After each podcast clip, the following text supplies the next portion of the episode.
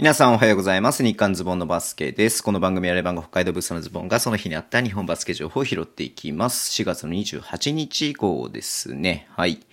え、今日ね、あのー、延期になってた試合がありましたね。ちょっと僕ね、本当にちょっと北海道行くまで、ちょっと仕事がタイトでね、あのー、ちょっとバスケも見れてないですし、ちょっと YouTube ライブもね、できなかったなって感じなんですけども、まあ、結果だけ見ていこうと思いますけれども、琉球とね、千葉の試合、ちょっと僕これね、最初の1時間ぐらい見てたんですけれども、まあ、琉球がね、えー、頑張ってはいたんですが、最終的に12点差、99対87で千葉が勝ったということで、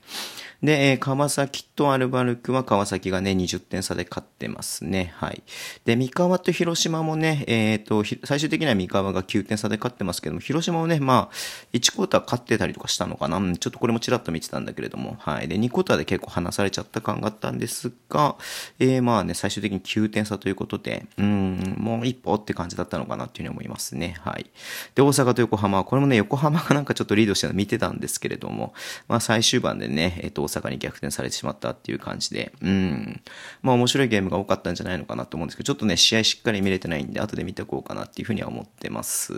はい。いや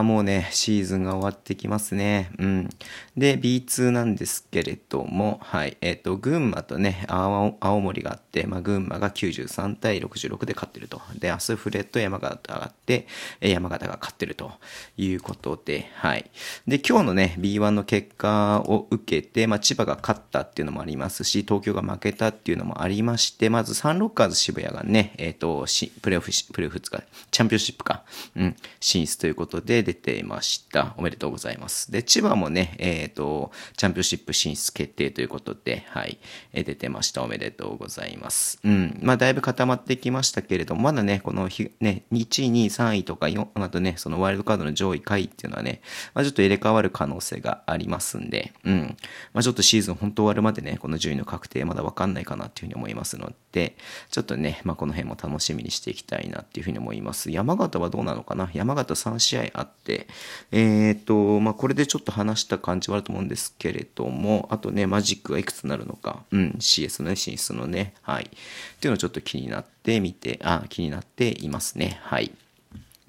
で、えっと、まあ、それに伴うわけではないんですけれども、はい。えー、今日ね、ライセンスの交付のね、えー、が出ていまして、えっと、どれ見れば一番いいのかな？まあ、いっか、ひとまずこれでね。うん。えっと、まあ、現状 B1 のチームは全チームね、B1 のライセンスが取れたということで、で、B2 の中で B1 ライセンス取れたのが仙台、福島、茨城、群馬、西宮、福岡、が熊本、佐賀ということですね。はい。佐賀ももう B1 ライセンス取れるんだね。うん。で、B2 ライセンスが、え、B2 ライセンスも、えっと、まあ、現 B2 のチームはね、全チームが B2 ライセンス取れたという、B2 ライセンス以上ね、B1 か B2 のライセンスが取れたということで、うん。だからこのね、ライセンス取れないと、えっと、B2 とね、B3 のあの、昇降格はないかなっていうのを思ってたんですけども、まあ、だから今シーズン、だから来シーズンの頭に向けての昇降格はこれで多分ないなっていう感じにはなってますね。はい。で、B2 ライセンスが青森、山形、越谷、東京 Z、FE 名古屋、奈良、香川、愛媛ということで、うん。だかこれでだから例えば山形、越谷、FE 名古屋、まあ、あと香川もちょっと競ってるかな。うん。えー、この辺ね、あの CS に出る可能性があるというか、まあ、えっと、越谷と、えっ、と、FE 名古屋はね、もう、あの、CS 決定してますんで、うん。まあ、このチームが仮にね、えっ、と、B2 で優勝、もしくは準優勝して、まあ、上位2つになったとしても、ちょっとプレイオフでね、えっ、と、B1 に上がれないっていう感じになりますんで、うん。いや、ちょっとね、まあ、この辺も、まあ、チームの考え方次第な部分もありますんでね、うん。まあ、B1 に上がることが全てではないっていうね、あの、考え方でやってるチームももちろんいると思いますんで、はい。いや、だからまあそう考えるとね、まあいろいろとこれはファンとしては思うところがあるとは思うんですけども、せっかくね、プレーオフ行けるのに、なんでうちは B1 ライセンスじゃないんだよっていう思う人もね、いるかもしれませんが、はい。ま、そのチームのスタンスとかもあるんでね、はい。で、あと B3 から、えー、B3 からというか B3 で、えっ、ー、と B2 ライセンス取れたのが、えっ、ー、と、岩手、埼玉、えー、東京エクセレンス、静岡、岡山、えー、鹿児島ということで、うん。まあ、あの B2 から降格がないからね、もう B3 からね、B2 への昇格はないんですけれども、まあ、ライセンスは取れてるってことで、はい。まあ、来期以降ね、まあ、昇降格ね、あの、ないっていうふうにはなってますけれども、うん。まあ、ちょっとね、あの、どうなるかわからないので、はい。まあ、その辺に関してもね、まあ、そう、B3 で、ね、やってるけども B2 にっていうふうに考えてるチームはたくさんあると思いますんで、まあ、この辺も含めてね、あの、まあ、各チーム頑張ってるなっていうのをすごく感じるので、うん。まあ、やってってほしいなっていうふうに思ってます。はい。で、えっ、ー、と、これがちょっとね、っていうのがありまして、えっ、ー、と、パワハラ問題ですよ。はい。新潟のね、社長がパワハラ。えー、まあ、誰にやってたかっていうのはね、あの、明確には出てませんでしたけれども、まあ、大方の予想がね、まあ、福田ヘッドコーチに対してのパワハラだろうっていうね、リーグの方から制裁を受けたのが。うん。で、えー、今日ね、えっ、ー、と、福田ヘッドコーチが、えっ、ー、とね、何これ、新潟県庁でやったのかな？新潟県庁で、えー、記者会見を開きまして、パワハラの被害に遭ったったことはあったって、あったのは自分だということをね、話して、まあその詳細を話したようなんですけれども、うん。まあただこの、まあこの記者会見のね、あれがなんだかっていうと、要はチームとしては誰がそのパワハラを受けたのかっていうのは、まあ隠しておきたいというか、まあ、公表する意向がないということだったんですが、まあ福田さんとしては風化させたくないとか、まあいろんな思いがあって、えー、ね、こう、自ら記者会見を開いて、で、さ、あの3年契約をしていて、うん。で、まあ、あの、今はね、チームから離れてはいますけれども、信頼を回復して、えー、早く復帰することを望んでいるということで、え要は、まあ多分、うん、まあ、なんていうのかな、これ、だからさ、うん、わかんない。これも推測になるというか、まあ、このね、あれを読み取るだけではこういうふうに思っちゃうよねっていうふうに僕の意見として言っちゃいますけれども、まあ、要はチームとしては、隠蔽しておきたいと、これ以上ね、話を大きくしたくないと。で、パワハラ受けた側のね、まあ、あの、声をね、出したくないという、まあ、まあ、隠蔽ですよ。いわゆる、はい。まあ、そういう形を取りたいということですけれども、はい。まあ、多分、福田さんとしてはチームに戻りたくても戻れないような感じになってるんじゃないのかなというふうに思うんですよね。うん。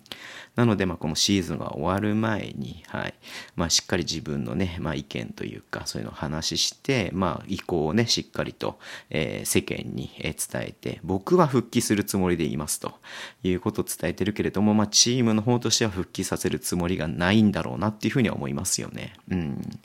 いや、なんかそういうふうに考えて闇は深いし、まあ、これで福田ヘッドコーチが辞めれば、まあ、ね、代表が戻って、まあ、何事もなく同じような体制生で同じようなことを繰り返す可能性はね、ありますんで、まあ本当にこの代表の、まあ独裁みたいな感じになってるんじゃないのかなっていうふうに思っちゃいますよね。うん。だからまあチームとの移行って言ってもまあ代表の移行なんだろうし、まあ代表がね、だからその福田さんのことをまあよくは思ってないと思うんですよね。うん。ごめんねとは思ってないと思うんですよ。ごめんねと思ってたら福田さんのその移行はね、組むとは思うんで、で、すぐ職務にもね、本人が復帰するつもりであれば、えー、復帰させると思いますし、まあそれをさせてない現状と、で、福田さんにはそのね、あの、公表さしないっていうことを言ってるわけなんで、まあそうするとちょっとね、これは、なんだろうな、パワハラがだからなくならないんだよねっていうふうにも思っちゃうしね。うーん。プライバシーを理由に明らかにしないとかね、そういう問題じゃないですか。だって本人がだって公表してほしいって言ってるわけだからね。うん。いや、ちょっとなんかこれもね、だからどうなんだろうね。うーん、まあ、処分はされてますけれども、本当にその処分が妥当だったのかなっていうね、うん、今後の改善につながるのかなっていうのはちょっとわからないなっていう感じがしてしまいますよね。うん。まあなんでちょっと、えー、今後どうなるかちょっとわかりませんけれども、福田ヘッドコーチのね、意向をちょっと組んであげるべきだと思うし、えー、あまあここでね、福田さんがやることが、新潟でやることがね、えっ、ー、と、100%いいことだとは僕は思わないんですけれどもね、うん。はい。ということで、なんかちょっとなーっていうのをすごく感じたあれでしたね。うん。まあ、チームの方は多分何もだんまりですよね。ちょっとチームの方の公式サイトとか見てないんでわかんないけれども、一応見とこうか。そうだね。やっぱ見たけど、チームの公式サイトとかは何もそのね、福田さんのあの記者会見については触れてないので、まあチームとしてはだんまりで、まあいろんなね、あのニュースサイトとかが、えー、このね、福田さんが記者会見を開いたっていうのをね、えー、報じてますんで、うーん。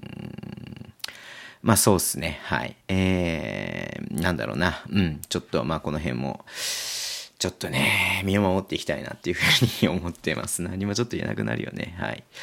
ということでね、はい、終わりにしたいと思いますね。木曜日、えっ、ー、と、29日ね、はい、多分皆さん聞いてるこのね、えー、木曜日の日に、えー、YouTube ライブね、やります。えー、週末に行われるね、30、1月の30日、5月の1日、2日でね、行われる B136 節のね、様子をやっていこうと思いますので、YouTube ライブね、よろしくお願いします。はい。えー、Twitter でも情報を発信します。フォローお願いします。YouTube、YouTube とね、ポッドキャスト毎写真しています。ラジオ特のアップ的方はハートボタンを押してください。では、今日もお付き合いいただきありがとうございます。それでは、いってらっしゃい。